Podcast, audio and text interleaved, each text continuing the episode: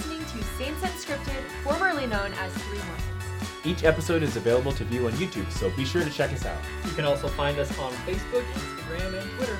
Thanks for listening and enjoy the show. Hello, world. We're here with Nick. Nick and I both have facial hair, mm. Oh, true. and that makes us brothers. You've, you've got you've got a lot better going on than I do.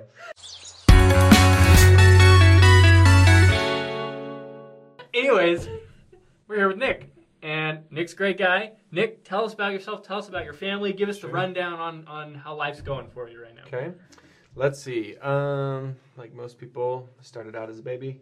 Okay. Um, from there, um, I grew up in Southeast Idaho. Um, I'm married. I have five kids. We've been married for 17 years, um, and we've we've just got a great life. We we live here in Utah right now. Um, I've uh, went to Ricks College in BYU, Idaho. We'll talk about that in my story a little bit. Yay. Um, but that's kind of You just. served a mission too. Oh, I did. I served a mission in Brazil. Yeah, Okay. Belo Horizonte, Brazil is what it's called, and Gesundheit. yeah, thank you.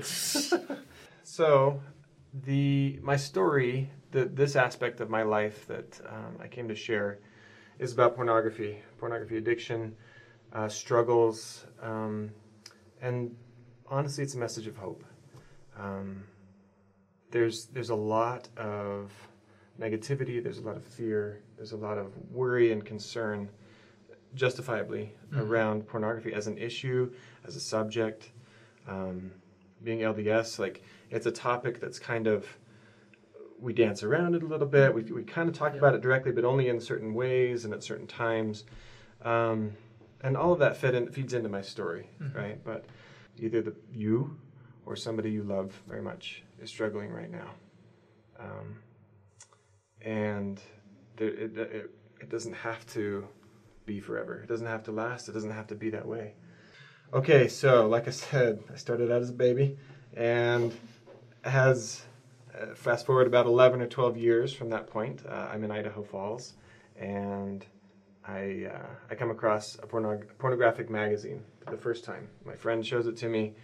He says, "You got to see this," and I said, "What is it?" And and what happened was, I think what happens for a lot of people the first time they're exposed uh, to pornography is like this emotional grenade went off in my brain. It, it's this confusing, uh, exciting, uh, scary, embarrassing thing that just that happens, right? For, for a 12 year old, especially. Yeah, yeah. I, I, I have almost zero life coping coping skills at this Right. point, right? When I'm 12, and I say, "Whoa!" And um, also, like a lot of young teenagers who are first exposed, I had a choice to make at that time. Um, I I worried about it. I fretted about it. I'd heard a little bit about it. I knew that it was wrong, right? In my family culture, my church culture, my community culture, I knew that it was wrong for me. Um, so I worried. Uh, and I had an opportunity to talk to my parents. I had an opportunity to talk to my bishop, my ecclesiastical leader, and say, "Look, can I confide in you? Can I can I share something that's happened that I'm I'm worried about?" Um, and the thing, and looking back on it, I never really, I wasn't thinking this clearly at the time as a 12 year old, but looking back on it, the thing that I was terrified of is that um, if I told someone, they would reject me, right? Not in those words, but it would be like, I, I was afraid that they would s- like see me as like, "Ah, Think differently how you. could you? Yeah, like what? Yeah. What? You're not the person I thought you were, right? Mhm.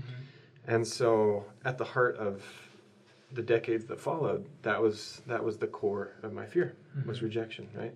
And even even those people that don't struggle with pornography still struggle with the fear of rejection. Right. Right. We- Everyone's worried about how people view them. Yeah, Mhm. we want to belong. We're we are designed and created to connect and belong to each other, right? And so that that was the fear that kept me from sharing it with my parents when I had the chance to.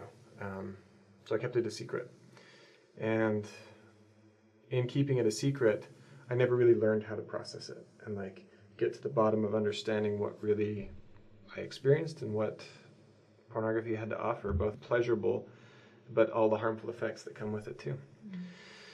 So, um, growing up in junior high, super weird years, right? I mean, middle school, junior high, it's like super awkward, and um, I'm surrounded by a bunch of other boys and girls that uh, have had a, a really similar experience to me, right? They're like, "What is this thing?" Um, and they've they've drawn different conclusions, right, depending on their family and their whatever. But uh, but that that was it. It just felt like isolation. I felt like walking in the halls, being around people, and not really feeling connected because I knew I had a secret. I knew I had something that if people knew, they wouldn't want to be with me. Right? They wouldn't want to be around me. So carried that into high school. Same theme. Now at this point, I'm having regular interviews with my bishop. Um, he's asking me how things are going. Sometimes, depending on the bishop, he's asking me a little bit point blank um, if I have seen or if I struggle with pornography. Um, and always it was, um, my answer was always incomplete. I had uh, kind of I had a lie that I had to hold on to myself that said, well, it's been a problem. It used to be a problem, but it's not anymore, right? Um, no matter how long it had been since the last time I'd looked at pornography, that was always my story that I had to carry. That it, because every time it felt, you know, it was like, okay, this is the last time. Yeah. Like, I, I don't want to go back to it. I'm done. I quit. I, you know, do whatever. Send it away. Um, and since some, when somebody would ask me, like a bishop, I would say, "Well, yeah, it used to be a problem." Now, I would never say how recently it was because I was just, I was ashamed of that too, right? Um, but I would always just say, "Yeah, it used to be a problem, um, and it's not. So we're good now. We're good, right? Right?" And so uh, that was how that was the pattern of those interviews in my in my life. Um, went on a mission. I, I I was pretty brave and and straightforward um, in my mission interview um, because I thought I was done. Right. Had a great experience on my mission, and I came back, and uh, I came home in 2000, and that's that was the internet was just starting to get into homes. It was especially on it on college campuses, right? So I come back from from mission, go to school at Ricks, right? And there it is, Yeah. right? Super fast, super accessible, um, and then the more portable the devices got, right? When I got there, it was like big desk, big bulky desktops and, and computer labs, but um, laptops, and then eventually mobile devices and everything, and it became easier to conceal. It became easier to just have quick access to it in the, those worst moments. So um, it was about this time, um, college years, I think, when I started to toy with the word addict. Right, um, I would hear it, and um, I I always associated it with, you know, the typical, just terrible drunk or crazy heroin junkie, right? The the guy that wears he's just drat like terrible clothes, can't keep a job, his family's just falling apart.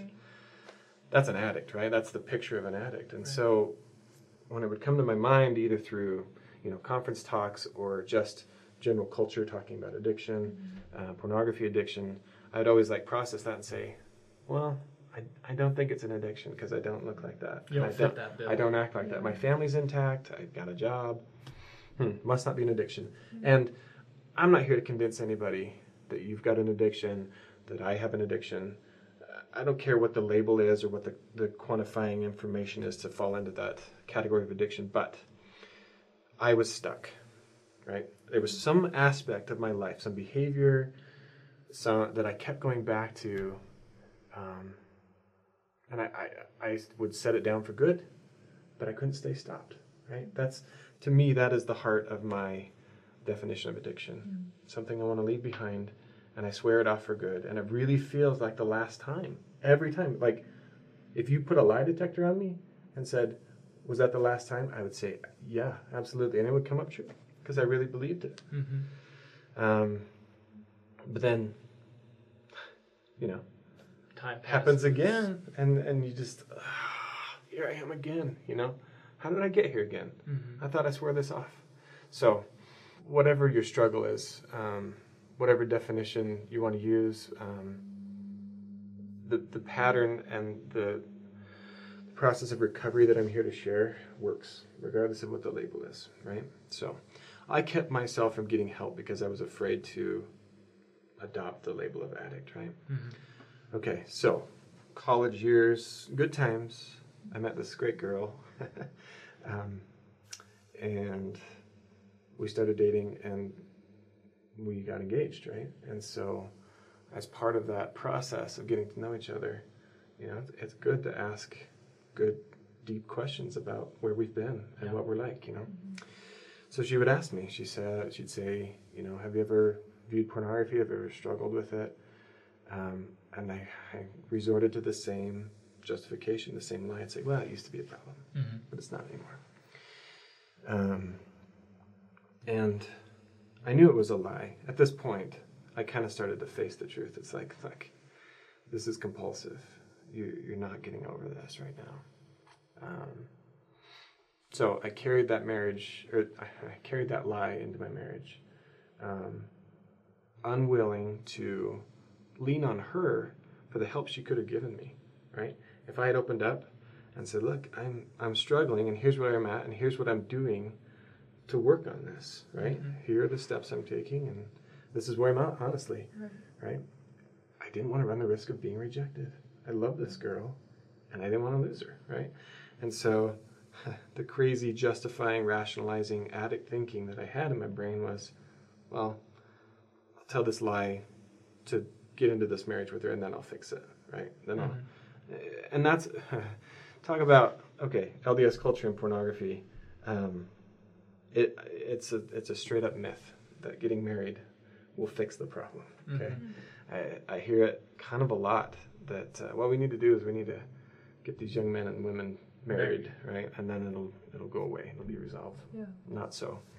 Um, for my case, and many many people I've talked to since, but um, I, I, I took it into our marriage, this lie, and I'm carrying this this um, thought that okay, I've got this beat. I'll get married, and then it'll, things will work out. That went on for another 13 years. 13 years of carrying that burden of saying, you know, this time, this time I'm done. This time I'm done. And I wanted to be done long enough. I don't know what that time was, but long enough to where I could go to her and like lay it all out on the out on the table and say, I've had this problem, but I'm really over it now. I'm really, really Right. over it. Um, and that was my plan all along. Um, so I would hear conference talks, sacrament meeting talks, um, ensign articles, just everything, right? Pornography and its harms would come up often enough to where I felt picked on, right? I felt, I felt like, Singled out. yeah, yeah, like I'm the only one in the congregation that's struggling with this, and I felt isolated, and it was just like, oh, you know, you just kind of cringe on the bench and slump down, and it's like, because nobody talks about it Mm-hmm. right? Nobody openly says, "Hey, I'm struggling," and or "I have struggled, and here's what I've done, and it's working." Um, so that's why I'm here. That's why I'm here to share this story I'm because so. I don't I don't want people to have to keep feeling that, you Yeah. know. So um, talk after talk after talk, and that that experience of really, really, really wanting to come clean and just start some kind of process of really healing, and um, it was just some high counselor's talk. Um, four years ago, he wasn't even talking about pornography addiction. He was just he just mentioned it in passing as part of his talk, and it hit me again. And the spirit was just I felt impressed, like you can do this. You can open up about this. You know, you need to. And uh, that night we got the kids in bed, and um, it just it wouldn't go away. It just stuck in my brain. And so, I talked to my wife. I said, "Hey, can I share something with you?" And she said, "Sure." Sat down, and uh, I said, all, "The only words I could get out, right, were I think I have a problem with pornography." That's all I could say, and it was a shock to her. Um, I kept it really well hidden, like most people who struggle with it do, because we're so very, very embarrassed and ashamed of it. So it was really hard for her, but we started a process together. Um, I talked to my bishop that week. Um, I started going to the LDS Church's 12 step program. Um, there are lots of other 12 step programs that are very helpful. I've been to several of those as well. But I started to admit, right? That was the first, very, very first thing that I had to do was just someone outside of myself to just say, I'm stuck and I can't figure out how to stop. Um, and that's that started my process of recovery. And uh, four years in, um, I'm enjoying a life of complete sobriety. It's to be able to look my wife in the eye and have her understand what it means for me to be sober, right? To share a definition of what that really means, and for me to be able to tell that to her um, is fulfilling and fantastic in a way I never expected it could be. And uh, now that I'm I'm abstaining from pornography use, right, as part of my program, it's opened up a whole bunch of other stuff in my life that's like, oh, you can be honest about this too, and this. Oh, how about this, right? And all of a sudden, I don't carry any secrets anymore. I don't have any baggage that I'm carrying around, wondering if you knew me, I think you'd reject me. I think you would decide that I'm bad, like I've decided I'm bad, and you wouldn't want to be with me. And it's not like that anymore. Um, that's why I can be on camera, on the internet, uh, telling the story because there's hope, because I am filled with hope. So, um, to those who struggle, um, just just ad, just admit to yourself first of all that you're struggling, that it that you're trying and it's not working. If you're still stuck, right? If you're still struggling, whatever you're trying isn't working, um, and there must be a different way, and there is a different way, and um, a lot of people say that or think, I guess, that the opposite of addiction is abstinence, right? What I've learned since is that the opposite of addiction is connection. It's addiction thrives in isolation. Um, if I can hold on to those secrets and not get caught, or if I do get caught, I can rationalize it away and say, well, it's not like you think, or it's not as bad as you think. And I need that, an addict needs that isolation to continue in the, the self rationalization. But what I really crave is connection, right? And this is this is the rest of my message is that um, I truly believe that we were built and designed and created as humans to connect.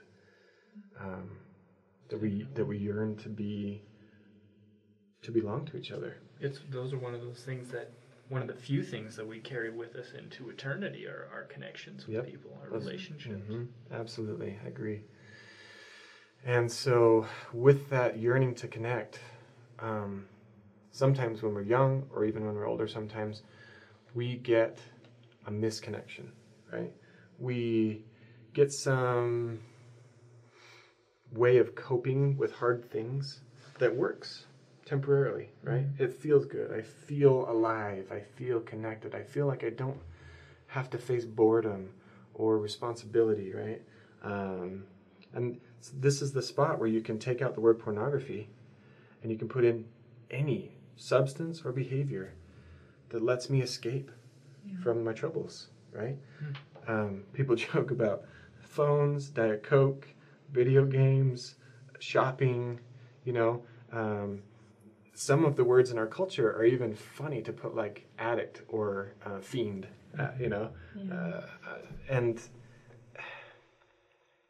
just because they don't necessarily um, harm our bodies with chemicals or just because they don't like really deeply harm our relationships like like pornography and, and sex misbehavior um, it's still a coping mechanism and it's still us trying to run away from something and a missed opportunity for connection right?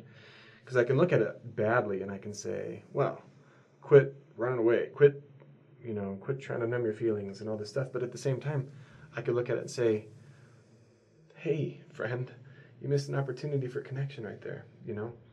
People love you and they want to connect with you and every time i choose to to stay inside myself and say, I need to I need to work through the for me, it's a lot of the old manly Mormon pride, right? Yeah. You gotta fix this on your own and you gotta you gotta push through and be a better priesthood man. Um, and it's different for everybody, right? Different messages of why I shouldn't do that. For me, a lot of it is like I need to do this on my own. Um, but whatever that justification is that comes when it's like I want to connect with someone, I want to tell them about my feelings. I want to tell them about how this hurts. Mm-hmm. Um, and then I say, no, I can't. They're going to reject me, and I go do something else to make that pain stop for a minute, Mhm. right? Um, that's that's at the heart of my addiction, and that's a missed opportunity to connect. So instead, what I do today is I take opportunities to connect. Um, I have had to relearn how to be vulnerable, right? Because on the playground as a little boy, in Idaho Falls, right? Little boy Nick wants to like, he says, "Hey, David, do you want to play with me?" And David says, "No, you're stinky. Go away," you know, or "You're you're dumb," and that hurts. That sets a deep wedge in my soul, right? And that happens to everybody at some point, to where we draw a conclusion and say it's not safe to share myself with someone else, right? And so a lot of us, um, not just in the church but in the world, we we get this perfectionist, um, best self facade that we put out there, so that I I need to suppress all my weaknesses and all my failure, and and amplify and Instagram the crap out of my my Yeah. good stuff, Yeah, yeah, so that you won't reject me, right? right. And when I choose to be vulnerable and say, like, I'll go to my wife and I'll say, you know what? I'm feeling sad. And this sounds so basic. It sounds like Sesame Street or something, right? But I'll say, I'm feeling sad. Here's what happened today, you know? And the crazy thing is, that's what I needed all along was to just be able to tell somebody how I was feeling, you know? And to have them say, hey, I'm glad you shared that with me. Um, thank you for sharing that. And sometimes it's a yeah, me too, you know, yeah, and and that empathy kicks right in, and they they can be there with me in that emotion. And sometimes it's like I- don't really know how that fe- must feel, but I'm really glad you told me anyway. Um, thank you for connecting with me and sharing that. So um, that to me is the opposite of addiction. It's choosing to connect and a big part of 12 step culture you know different different meetings and different groups and and uh, stuff like that what they offer is a safe place um, to practice and learn how to do that right when you can go into a room and say hey my name's nick and everybody says hi nick you know that's, that's how you do it right uh, right that second i feel welcome you know my name you know who i am you know what I'm here for because I'm in the same room with a bunch of others that struggle with the same thing I do. And you don't reject me. And I feel like I belong and I can take a few minutes and I can say how I feel, what I'm struggling with, and what's working for me, right? And the more you keep doing that and working the advice that you get from from that group and from individuals in the group and stuff, you start to realize this feels fantastic. It's all of the good of the, the rush of connecting and feeling like I belong, and none of the the hangover, the emotional hangover, the chemical hangover, whatever, right? And um, it's a it's a new way to see things. Um, so the thing about twelve step um, is that I, I like I talked about. I was afraid of wearing the addict label, right? I was afraid of showing up at a meeting because I thought it would be a bunch of, you know, sex addicts like swapping trade secrets and stuff. You know, like I didn't know what was going on in those meetings, right? Yeah. What What do you get when you put a bunch of porn addicts together, right? I don't know. and um, so I was super embarrassed. It, I sat in my car in the parking lot for like, I showed up, I think 20 minutes early, but then I sat in my car for like 30 minutes and went in late because I just sat there like, do I really want to do this, you know? Um, and I had my hat on, right? I wore my hat to the meeting, and it was like down here, and I just, and I had my jacket and my coat and I like sat in my chair, and I was just like, I just really hope nobody recognizes me here. That was, I was so terrified, that I would recognize somebody that I knew and that they would see me there and they would judge me. How silly.